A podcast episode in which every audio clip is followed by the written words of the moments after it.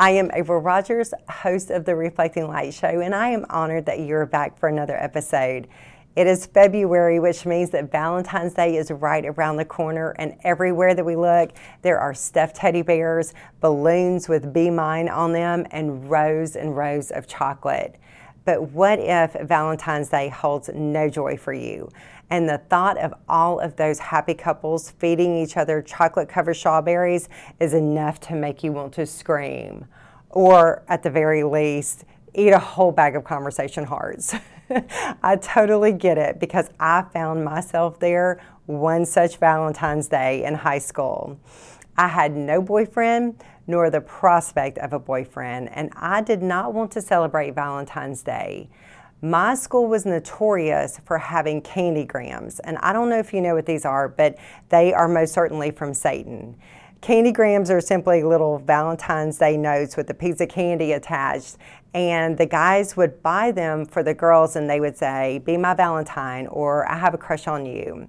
Well, I never ever received a candygram, and it just broke my heart each and every year.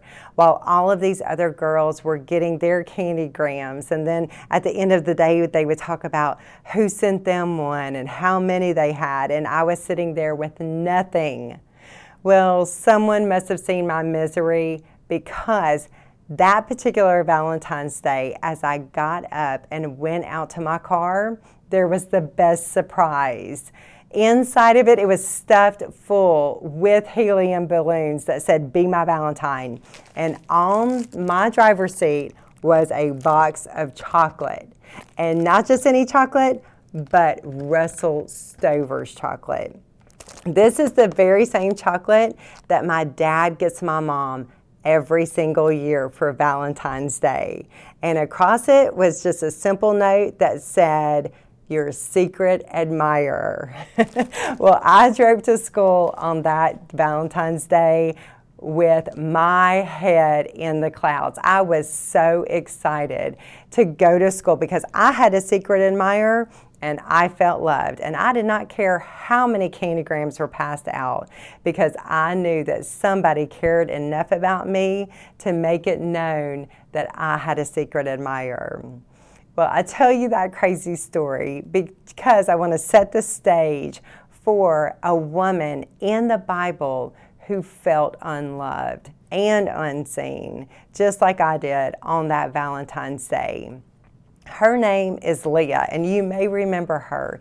She was married to Jacob, and Jacob was one of the patriarchs. We had Abraham, Isaac, and Jacob. And when it came time for Jacob to pick a wife, he fell head over heels in love with the beautiful Rachel. But Rachel had an older sister named Leah, and on Jacob's wedding night, his father in law tricked him and gave Leah to be married to Jacob instead of Rachel. But that's not what Jacob wanted. Jacob wanted to be married to Rachel, and he did not love Leah the same way that he loved Rachel. This is Genesis 29.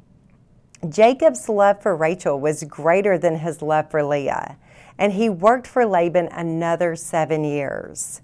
When the Lord saw that Leah was not loved, he enabled her to conceive, but Rachel remained childless. Leah became pregnant and gave birth to a son. She named him Reuben, for she said, It is because the Lord has seen my misery. Surely my husband will love me now. She conceived again, and when she gave birth to a son, she said, Because the Lord has heard that I am not loved, he gave me this one too. So she named him Simeon. Again she conceived. When she gave birth to a son, she said, Now at last my husband will become attached to me, because I have borne him three sons. So his name was Levi. She conceived again, and when she gave birth to a son, she said, this time I will praise the Lord. So she named him Judah. Then she stopped having children. I always feel so sorry for Leah. You know, there she was. She did not pick this life. She's thrown into it. And year after year, she's conceiving and giving birth and conceiving, giving birth, conceiving, giving birth. And she still cannot gain the love or the attention of her husband. How unloved she must have felt, how unwanted to see how he loved her sister, but he didn't love her. Until finally, she just comes to the end of her rope and she says, This time I will praise the Lord. And that is what she did. She was finding her identity in her husband and in her ability to bear children until finally she just said, You know what? I'm not doing that anymore. This time I will praise the Lord. And so we see the shift in Leah because what she does then is that she's saying, I'm not going to put my whole hope and identity in Jacob, but I am going to praise the Lord. And that is exactly what the Lord wants for us too. He wants for us to find our full satisfaction and our identity in Him. You know, it's not bad or sinful for us to love another human being. In fact, the Lord set it up that we would be attracted to the opposite sex and that we would want to be married and that we would want to be fruitful and have children. But what he wants first and foremost is for us to find our identity and our self worth and our approval in him and him alone because he is the only one who can satisfy us. You know, if we're like Leah and we keep trying to earn another human being's approval, it, they can't handle that. Human beings are not set up to be God. They are set up to be just that, to be human.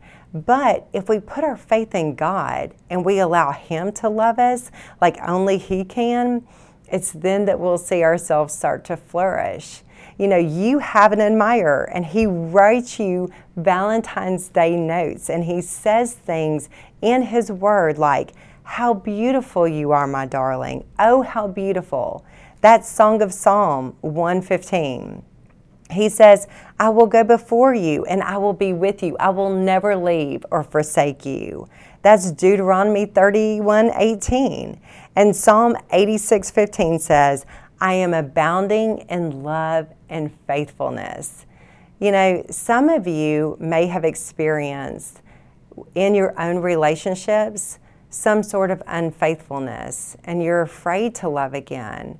But the Lord says that He will be so faithful to you, that He is abounding in love and faithfulness. He goes before you, and He will never leave or forsake you. And He calls you beautiful because you are fearfully and wonderfully made. And when you get to know your admirer like this, it's then that you say, you know what?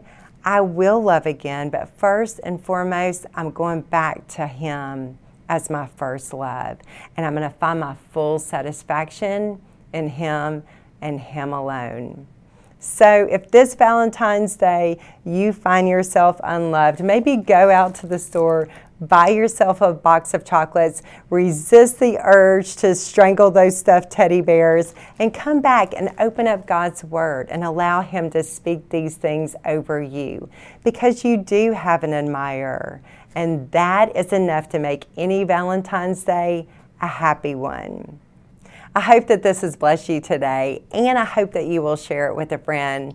I also want to tell you that I wrote a Bible reading plan on YouVersion called Sweetly Loved by April Rogers. It would be my greatest delight to go through God's Word with you. Happy Valentine's Day. I'll see you next week.